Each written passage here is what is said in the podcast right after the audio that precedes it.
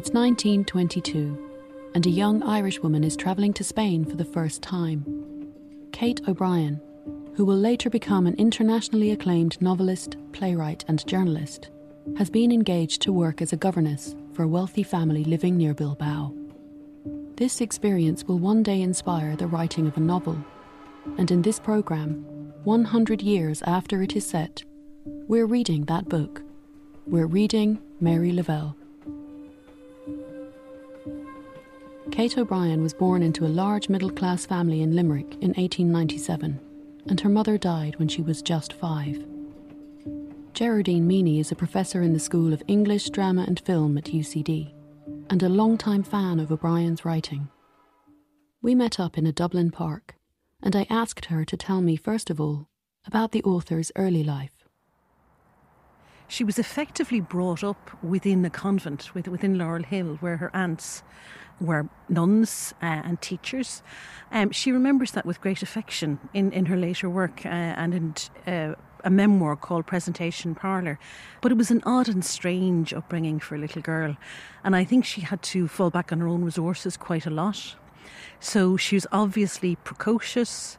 She's obviously clever. Um, she reads an awful lot, everything I think that would have been available to her.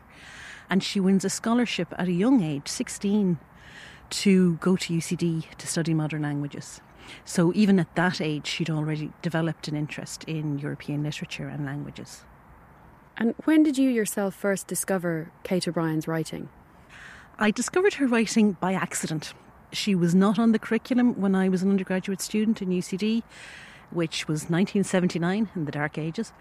I started one day rambling around the shelves. Uh, I came across what I think must have been one of the very first reissues of The Anteroom from Virago Press. And sat down, started reading it, and thought, why haven't I heard of this woman? Why is she not on the curriculum? So I then read my way through her work uh, and developed really a lifelong interest. Uh, she's an extraordinary writer. And the first couple of pages of any of the novels would have done that, I think, to anybody curious enough. And I think I was already questioning where the Irish women writers were on our curriculum. Mary Lavelle was published in 1936. How established was Kate as a writer at this point? She was quite successful. She had had a play staged, which is not an insignificant achievement. She'd worked as a journalist for a while for the Manchester Guardian, now the Guardian. She had written Without My Cloak, which was very well received, her first novel, uh, which is very much a family saga, closely related to her own family and to Limerick. Um, Mary Lavelle is an interesting departure for Kate O'Brien. She sets it in 1922.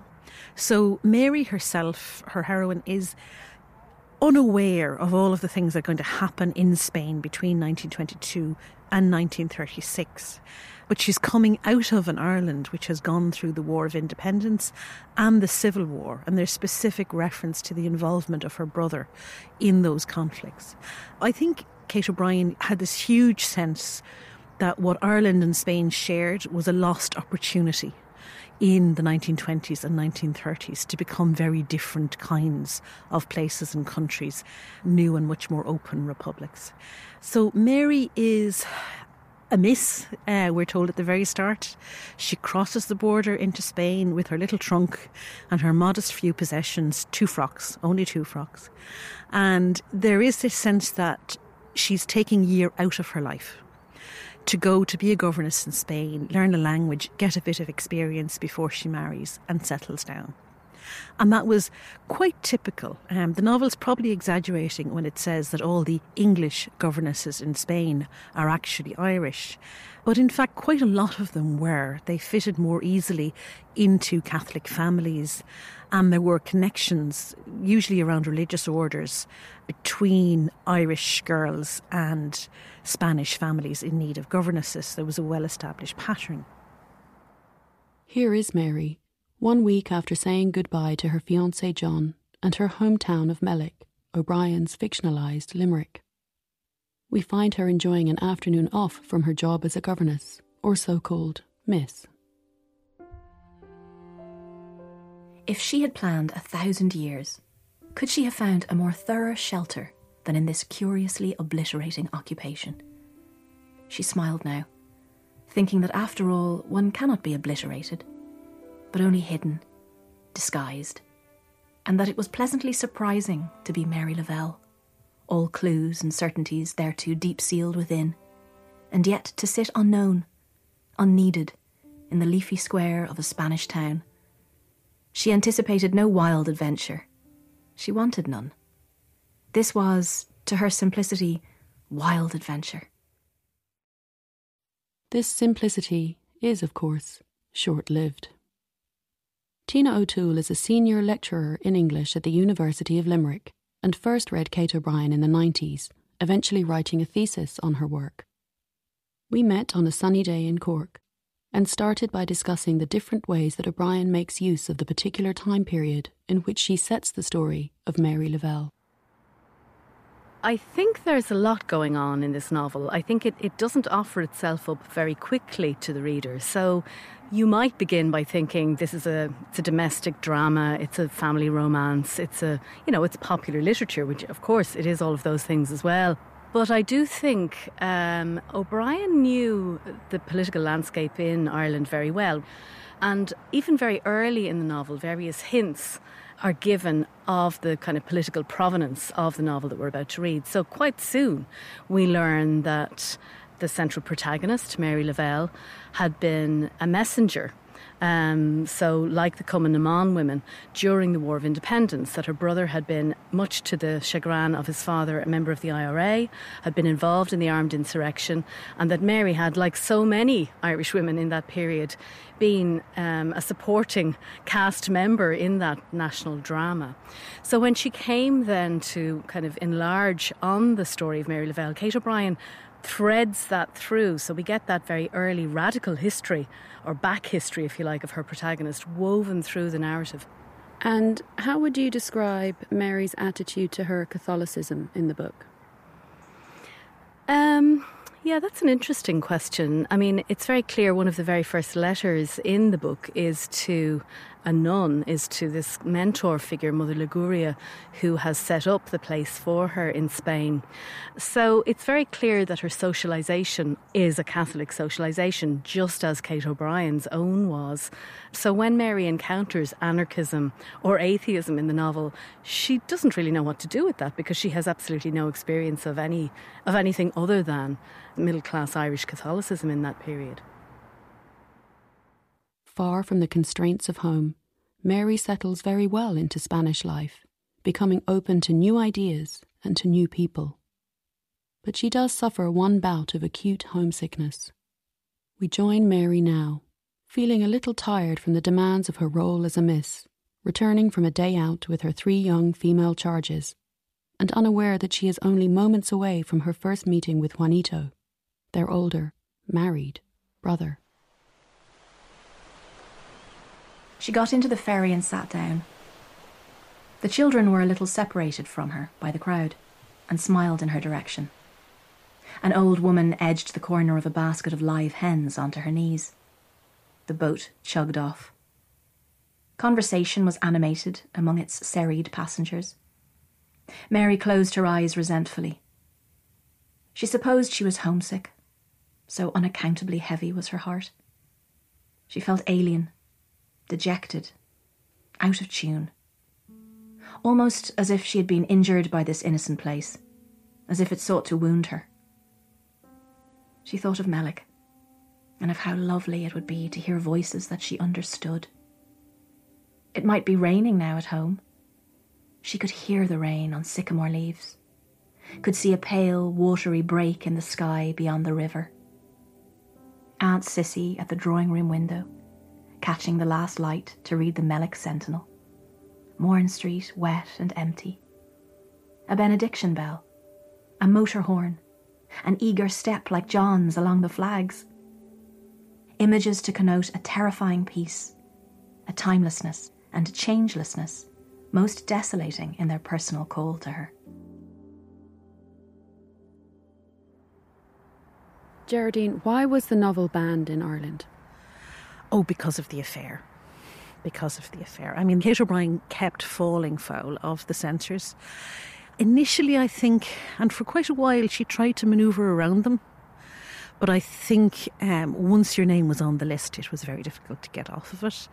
I mean, infamously, the Land of Spices, which is set in a girls' convent school, was banned because of one sentence which refers to the Reverend Mother's father and his relationship with a younger man. So there was no way that a novel about a young woman initiating an affair, and she does initiate it, she kisses him first. So this idea of active female sexuality the idea that that's romanticised, and it is beautifully romanticised. And yet there's a realism in O'Brien but also she gets away with it. I mean, I'm fascinated with the censor's decisions. If you look in depth some of the stuff that they did let get through, uh, if the young woman ends up pregnant and dead in a ditch, which is case in say one of Mary Lavin's stories, then they don't ban it. If she ends up with money and resources and a new language and a new confidence and a new future, that is completely unacceptable. And here's Tina on why the novel was considered by some to be so controversial. The novel's deeply controversial in all sorts of ways, but I think most importantly, it suggests very strongly um, critical thinking um, and I think critical thinking is at the centre of this book. I mean, there are obviously there are questions asked about sexuality, about gender, about the family as institution, um, but I think ultimately it's about um, thinking for yourself is is really the the deepest root of the trouble with this novel in terms of the censor.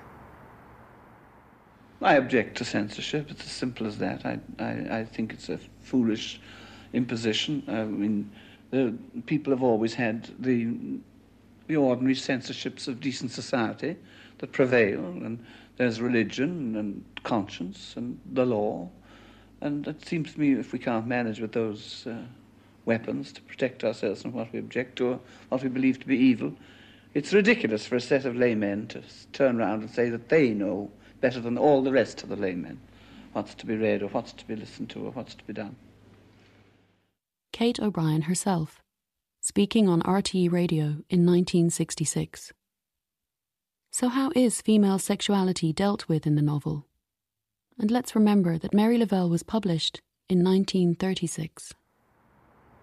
Her changing attitude to her fiance back home in Ireland as the novel unfolds talks of the erotic, it talks of intimate lives, it talks of the domestic future that she's likely to have back home. But from the outset, O'Brien, again, a little bit like planting the seed of the, the bicycle messenger early on, she does this with the barren fig tree in the family home in Mellick. So when Mary is considering her decision to go to Spain for a year. It's just to be a short trip between being a, a miss um, and a married woman. She looks outside her window in Mellick and she sees the barren fig tree in the garden.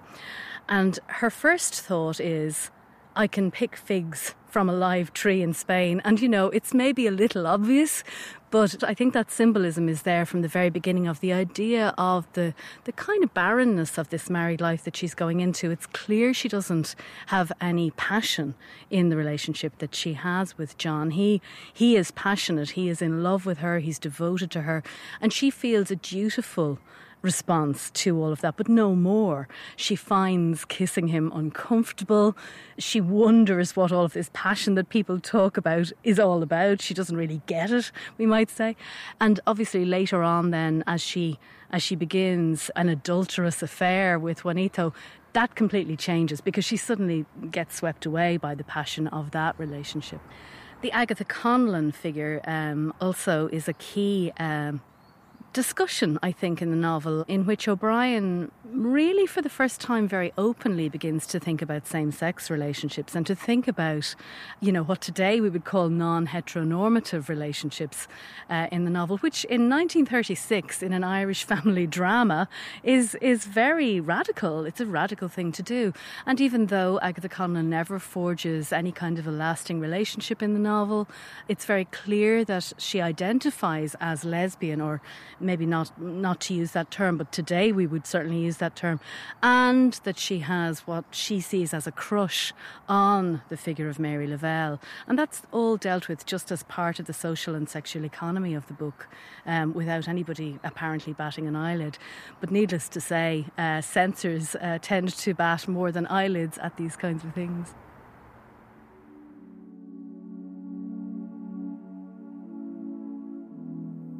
Are you shocked? I like you the way a man would, you see. I never can see you without. without wanting to touch you. I could look at your face forever. Every time O'Toole calls you Alana, I want to murder her. It's a sin to feel like that. Oh, everything's a sin, said Mary. Here's Gerardine. I think her treatment of sexuality is really bold for the period. She is interested in a young woman not just falling in love, but a young woman actually discovering her own sexuality. Mary has two potential lovers within the, the novel. One is Juanito, who is the classic uh, sort of son of the house that you get in every governess novel or many governess novels going back to the 19th century. The complication being, of course, that he's married. And the other is Agatha Conlon, um, who is very clear that she has fallen in love with Mary also. And Mary's response to that is not horror at Agatha. And the novel really tackles head on this kind of idea that love of any kind is something that you should be ashamed of. And I, I think that sense of freedom and a relationship between art and freedom and sexuality is really strong in the novel. The description of art, um, uncontained and lawless, that, that sense of something lawless which follows its own logic, is for O'Brien, I think, at the heart of both art and sexuality. And something else at the heart of the novel is Spain itself. Well, I first went to a job in Spain when I was a girl, just out of the university. I lived for nearly a year in the north of Spain, teaching English to a boy and girl. A very simple job. I loved that. I was very happy. And that's what started me off on Spain. I knew nothing about Spain before I went there. Then after that, I was very much interested. And later on, then I had those days I had to earn my living and I had to stay put. But then it got that I was writing novels, earning my living that way, and could move around with my work, I took to going back to Spain a great deal for months at a time. And I got very much attached and very much interested in Spain. And so it comes that I've written a good deal about Spain, nearly as much about Spain as about Ireland. They're the two countries I, I've been concerned with in my work. Ken Bergin, you're head of special collections and archives here at the Glucksman Library in the University of Limerick. And you've uh, picked out a selection of items from the archive for us to have a look at today. So, what's the first thing you want to show me? Well, I think the first thing we should look at is the first edition of the actual book itself, Mary Lavelle, published by Heinemann in 1936. So, what we have here is the first edition, first imprint of the book. So, the cover itself is a brown cover. It has gold embossing and has Mary Lavelle, uh, Kate O'Brien on the upper cover, and the a jacket as well in a separate area of the library. Currently actually on display at the moment, and this is what the actual novel looks like and what would have been received by people in 1936. Um, it's a copy available to students. We like the students to see what it was like for the author when they first produced their book, to see exactly as they did in 1936. Fantastic, thank you. And I see here as well you have what looks like a program from a bullfight in Madrid. That's right. Um, Kate was a frequent visitor to Spain. Uh, the first time she goes out to Spain is in 1922 as a governess. And she loved the country, she loved the people and its culture. It definitely influenced her work. And what we have here is an example of a program from a bullfight from 1967. Now, Kate got into some trouble when she wrote her non fiction work, Farewell Spain. It's seen as a criticism of Franco's government and she experienced real difficulty for more than 20 years then in returning to her beloved Spain. But here we have an example here of a, of a program of a bullfight that she attended in Madrid in 1967. And of course, for readers of Mary Lavelle, the bullfight scene is a pivotal moment in the novel. I think Kate also refers to it in her other correspondence as well in mentioning about bullfights, about um, the sport, if you can call it sport, but we have to be aware of the time. It's, it's different to our own in terms of uh, how people perceive animal rights. But the spectacle, of course, appealed to her, and it's important then how it's revealed then in the novel. I, I, think when you look at the protagonist and then you compare her with Kate O'Brien herself, so leaving Limerick in 1922, going to Spain, the excitement, the culture, the country, um, the environment, in fact, the freedom that she had then as well. Now, we know Kate you know, had travelled. She had been to the United States with her brother-in-law and sister in the early 20s, where she's now in Spain. She's on her own. She's experiencing life as a young woman completely without family friends' influence and was free to experience um, all that Spain offered. And a letter that you have here in the archive is from the son of the family that she stayed with and worked with. So, what we have here is a letter um, from him in 26th of May 1952. And he says, This year I went to London for a short trip and found at last the famous Mary Lavelle, which I was looking for since years ago. You can imagine with what a tremendous anxiety I went through that pages and the vivid scenes of life in Casa Pilar, Acabantes, Altorno. The book is really fascinating, and for me it was still more, because a whole world which slept to my memories for years woke up and dreamt again as in the golden times of adolescence. Thank you, Miss Katie, for bringing to life that dear shadows of my youth. The teenage boy that Kate taught is making contact with her years later. Kate's connection with Spain was so important to her, and it was a source of, you know, upset to her that she couldn't return in those years. And here we have the son of the family that she was governess to in 1922. Such a happy time for her, such an influential time, and I think she had such um, fond memories that it, it meant a lot to her to have the son write to her in 1952. Obviously, today we focused on material that relates to the author's love of Spain, but would you describe the archive? That you hold here as extensive. Yes, it's the most extensive collection of Kate O'Brien material in the country. Um, there is a small collection in the National Library. Some of our manuscripts are in North America in the Evanston Library in Illinois, but we have the largest collection of her personal correspondence. And to what extent, Ken, do you view Kate O'Brien as a specifically Limerick writer? Well, we, we claim Kate as a Limerick writer. She was born here, she grew up here, she was schooled here. But we think Kate was more an international writer in the more in the European tradition. And that's reflected, I think, in her, her love of travel, um, her membership of PEN, her writing from all parts of the world, her engagement with European writers, European culture, her love of French, her love of Spain. And, and we think that's reflected in her writing and her correspondence. As we've heard, O'Brien wrote about Spain many times throughout her career. In Mary Lavelle, the bullfight episode is key.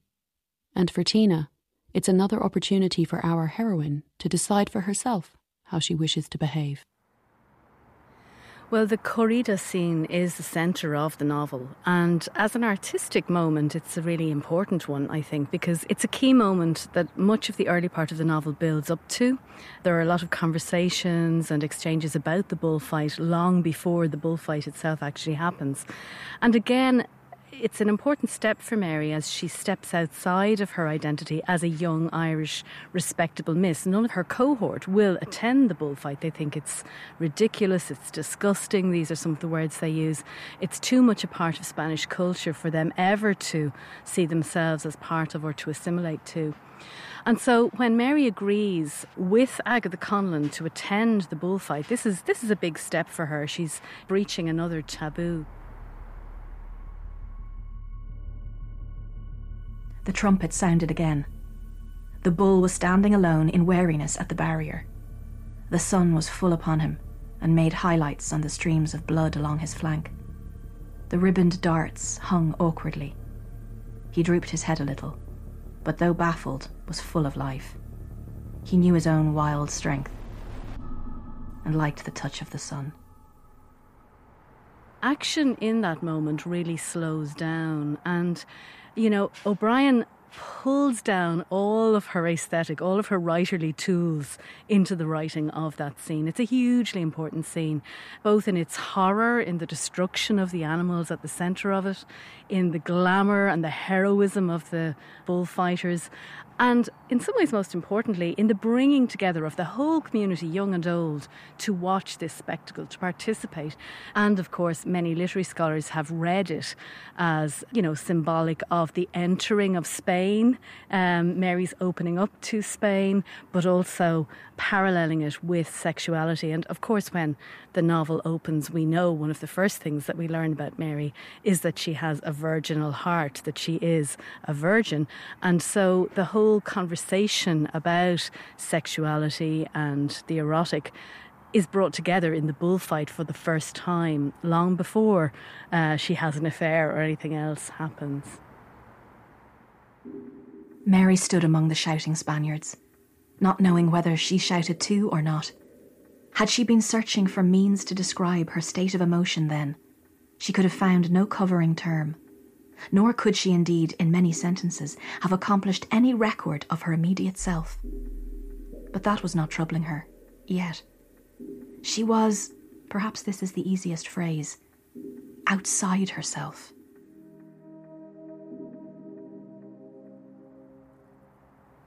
Gerardine, the novel is set in the Basque region of northern Spain, and Mary works for a family living just outside Altorno, which is a fictionalized Bilbao. How important an aspect of the book is this Basque setting?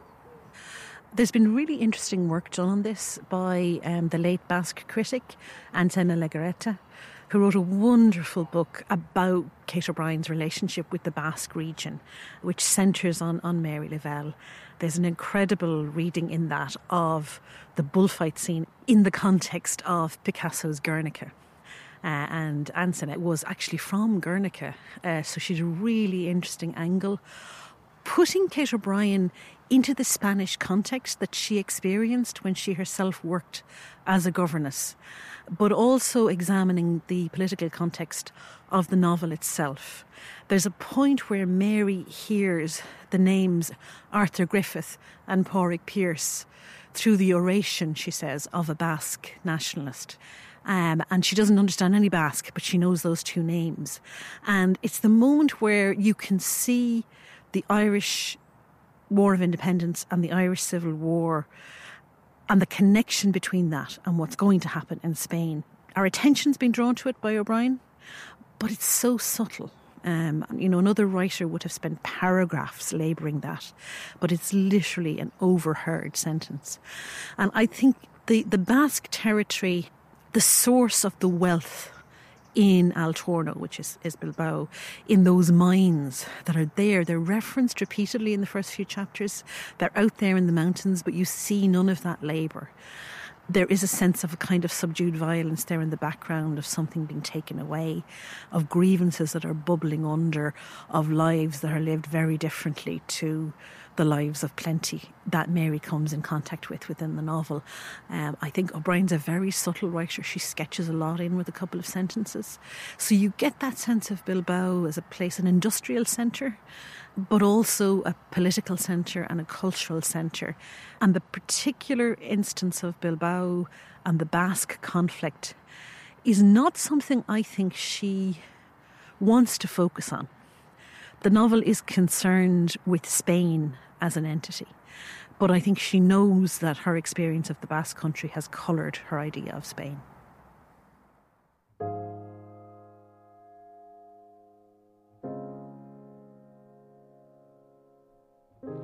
Ah, well, of course, one goes out of fashion, and uh, my kind of book isn't as much liked as it used to be, but that's inevitable. All writers have to go through that. And I don't think my rather quiet, uh, analytical young Catholic lady's love affairs are of great interest to the, to the vast majority of the world now. But they're still read, I believe. And I, my publishers still have great faith in me, and I, I do my best. But I'm out of, a bit out of fashion, and that doesn't surprise me at all. Kate O'Brien, speaking in 1966. I wondered what a reader new to O'Brien's work might make of Mary Lavelle today. The book club of the Society of Young Publishers in Ireland read the novel last year, and its book club officer, Elizabeth Goldrick, had never heard of Kate O'Brien before the novel was chosen. I began by asking her what she thought of our heroine, Mary.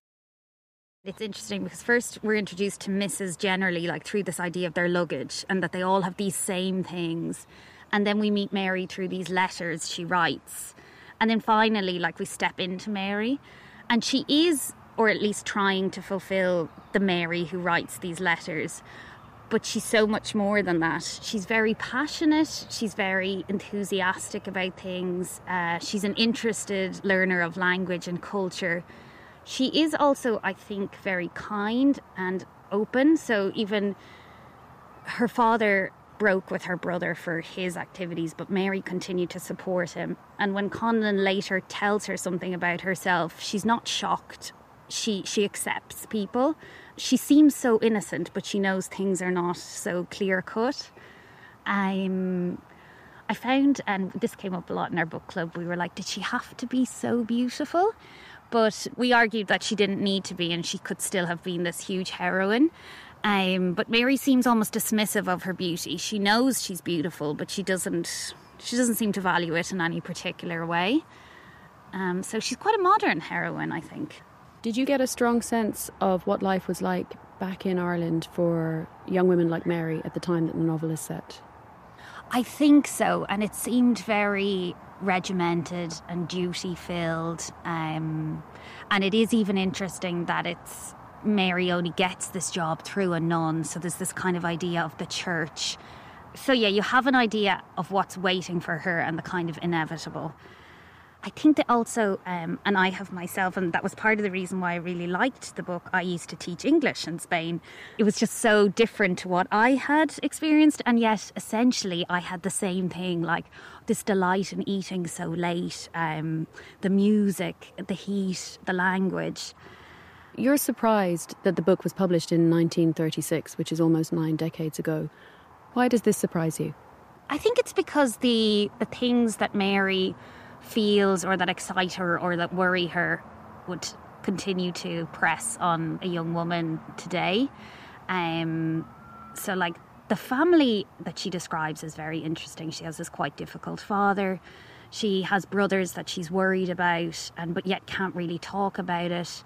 Uh, there's economic problems, and uh, of course the love.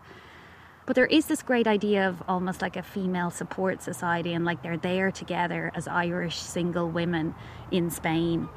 The misses, for example, they'll never let someone else pay for them when they go for tea because that, you know, they'd be in someone's debt, which is a kind of pride and also being kind to one another. They know they don't have much money. Um, Mary knows that she will have to go home to have, I suppose, a proper life.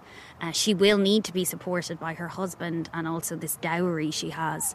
Uh, and then the other misses, they can never leave Spain. They talk about one of the misses had to leave. She was fired from her job and just how awful this situation can end up. Did you find any aspects of the book humorous? I did. Um, and even there's almost like fun between the letters she does and doesn't write to John. Um, but the scenes in the classroom or with the girls are very funny, and I think Kate O'Brien really captures the relationship between the three sisters. And the misses are all very funny. Sometimes their humour is dark, but they, they want to have a good time, and when they meet up, it is their time off. So, yeah, I did laugh reading it. So, finally, Elizabeth, what is your lasting impression of the novel?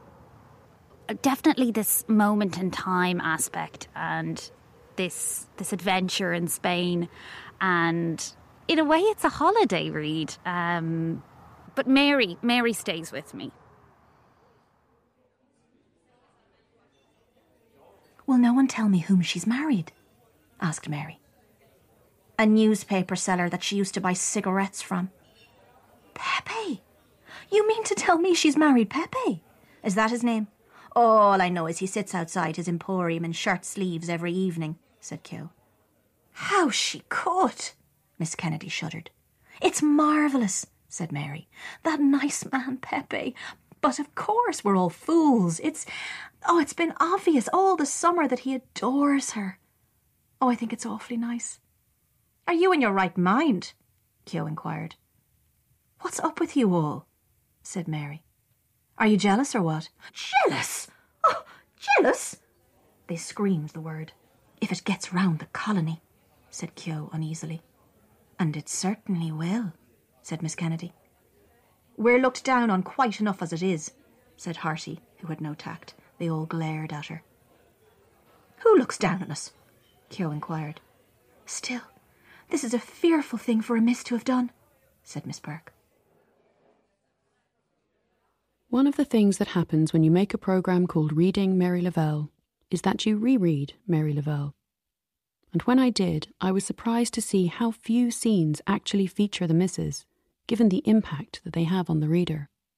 Kate O'Brien brings this community of Irish and English women abroad to life, and part of her success in doing so could be down to what Tina describes as their raucousness. I mean, it's basically barroom culture, but in a tea shop. And so they're gossiping and the interactions between them, um, their petty snobberies, um, the kinds of ways they will and won't drink tea, the, the aspects of Spanish culture they refuse and see as beneath them, which, you know, leave a lot to be desired.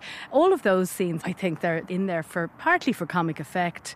Um, it also kind of, I think, gives us a little bit of an insight, maybe, perhaps, to Kate O'Brien herself. I mean, she was nearly 40 at the point that she, she's writing the novel. So her own experience as a governess in Spain would have been quite some years before this. But, you know, she did go to Spain as a miss herself. And so all of that encountering of this raucous, the raucous behaviour of these adult women when they're let loose uh, in their own company, for a young bourgeois girl from Limerick, might have shocked and appalled her a little at the time. But she clearly entered into it pretty quickly as well, you know. It's clear that if Kate O'Brien hadn't travelled to Spain a century ago, we wouldn't have the novel Mary Lavelle. But is it also possible that if she hadn't made that trip, we wouldn't have any of her writing at all? When I was working in Spain in a job I took teaching in Spain after I, after I left university, I had lots of time to myself in the evenings there in this big lonely house above the sea. And I took to trying my hand at short stories and I remember I wrote the first act of a play. Uh, I, but I tore all those things up. I burnt them before I left Spain. But I think I got the idea then that I would that I should go on and have a go, and I did. Kate O'Brien's grandniece is the actor Kathy Rose O'Brien. Hers is the voice that has been reading to us from Mary Lavelle throughout the programme. In 2019, Kathy Rose curated the inaugural exhibition at MoLI in Dublin which was entitled Kate O'Brien Arrow to the Heart. I asked her how connected she feels as a fellow female Irish artist to her great aunt, who died in 1974. So, in preparation for the exhibition at the Museum of Literature Ireland, I read through all of Kate's work, and what I could see looking through the archives in the University of Limerick and, and all her writing, all her novels, was this very strong focus on on a woman's search for independence, a woman's search for her own identity, her own fulfillment. And this really resonated with me and I thought was very progressive and feminist and very relevant for today. The articles span her lifetime. They're from she starts writing in her twenties in, in the UK for the Standard and for the London Chronicle or the Daily Chronicle and variety of newspapers in the UK. And gosh, those articles are so um, human, humane. They're they're rich. They talk about interior lives even then, and that interest in in people, in their expression, in their wants and desires, in how we are about uh, the environment, about the planet around us, about our interpersonal relationships. She writes those in, in her articles up until her 70s when she had a column in, in the Irish Times, Long Distance, which Douglas Gageby gave her towards the end of her life. And as I read those articles, which were much more digestible and, and short and snappy, I could hear her voice. I could hear her voice through the ages. Um, and I, I met the woman at different points in her life. And that was this incredible privilege. And then as I read the books, suddenly I, her voice was, was strengthened and I read it in, a, in a, an even fresher way. And I suppose when I came to Mary Lavelle and I read, um, she has a, a section where she talks about being a little girl on the windowsill dreaming of being free and, and having her own independent life and her desire to be tied to nothing, to, to travel, to see, to have adventures. I had been reading her articles and, and looking at her whole life um, unfold in front of me in, in the archives and, and in her biography, and I thought, oh my gosh, uh, she's writing herself. And so suddenly there was this time travel, this amazing sort of split screen moment, or I don't know. I was, you know, teleported to uh, to meeting her face to face, and now suddenly I'm reading this novel uh, set in Spain in the heat of Spain in the bullfight, and and away as a governess meeting other Irish governesses, and she's there presented to me right in front of me, and that was pretty thrilling, pretty exciting. So there felt like a big connection there. And I suppose on a more personal level, as, a, as an artist, she had found a way to express what was going on in her in her head and how she saw the world and how she saw um, saw us potentially uh, limited or or searching for our freedom, our self-expression. And that, as an actor, that's what I'm trying to do all the time: is trying to communicate stories, express myself, express what's happening at the moment around us, make people feel connected, not so alone. And this book, my gosh, um, is absolutely about exploding the idea that we're all off having these perfect little lives. She, she, you know, she she spends the novel questioning and adventuring and and doubting herself and trying new things, and that's what we're all doing. That's what I'm doing. Mary Lavelle took centre stage at Kathy Rose's exhibition at MoLI. I asked her what she found so inspiring about this novel in particular. Mary Lavelle is very um, rich in imagery. She has a wonderful skill for describing the landscape in Spain. At one point, she's on a train, and you know you see the fields, you feel the heat, uh, you hear the seaside, the men down with the boats, the children, the the passion of the tango or the, or the dances that are going on in the square. Our heroine, Mary Lavelle, she goes off on an adventure that she thinks will just be for a short period of time. But of course, once she goes away, she's open to discovering who she is, what turns her on, what gives her joy and pleasure. And that just all felt really exciting and kind of revolutionary, to be honest. Kind of revolutionary indeed, for so many reasons, as we have heard from our different readers. A strikingly modern novel, set 100 years ago, and essentially, I think, a story of independence, particularly female independence. Here's Gerardine on Mary Lavelle's potential appeal for a contemporary reader, picking it up for the first time today. It is about breaking free from certainty and embracing that adulthood is about having to move, having to invent yourself in different ways. So I, I, think for a 21st century reader, there is that universal experience, but there's also beautiful descriptions of places and times if people read nothing else, read the description of the dancing, the dancing in the squares in Spain at night. And I mean, you can literally feel the heat and hear the music. It, it's quite extraordinary. She's a really excellent descriptive writer.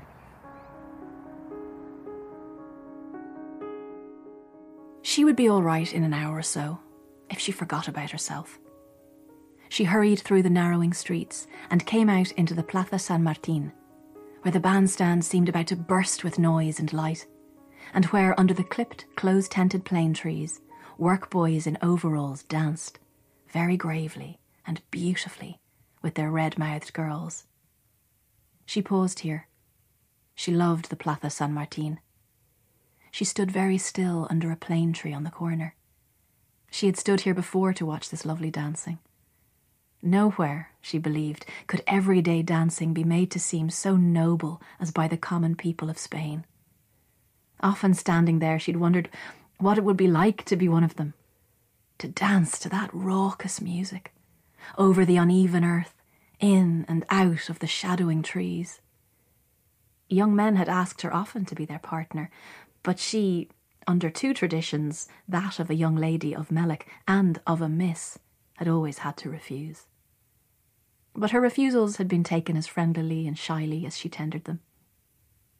She had sometimes wondered lightly what John would say if she had to confess to him that she had taken to dancing with overalled men in the slum squares of Altorno.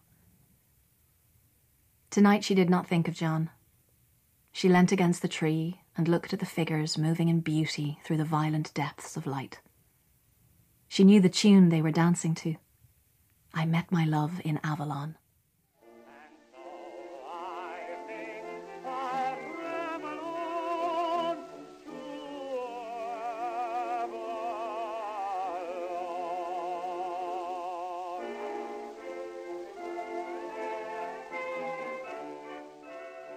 Juanito finds her there, and they dance. They keep on dancing until the music stops, and together they walk out of the square. He stood and looked at her as if that was all that there was left to do in life. She drank his look for a wild second and gave him all that there might be in hers. Then she ran up a narrow street as if the ground burnt her.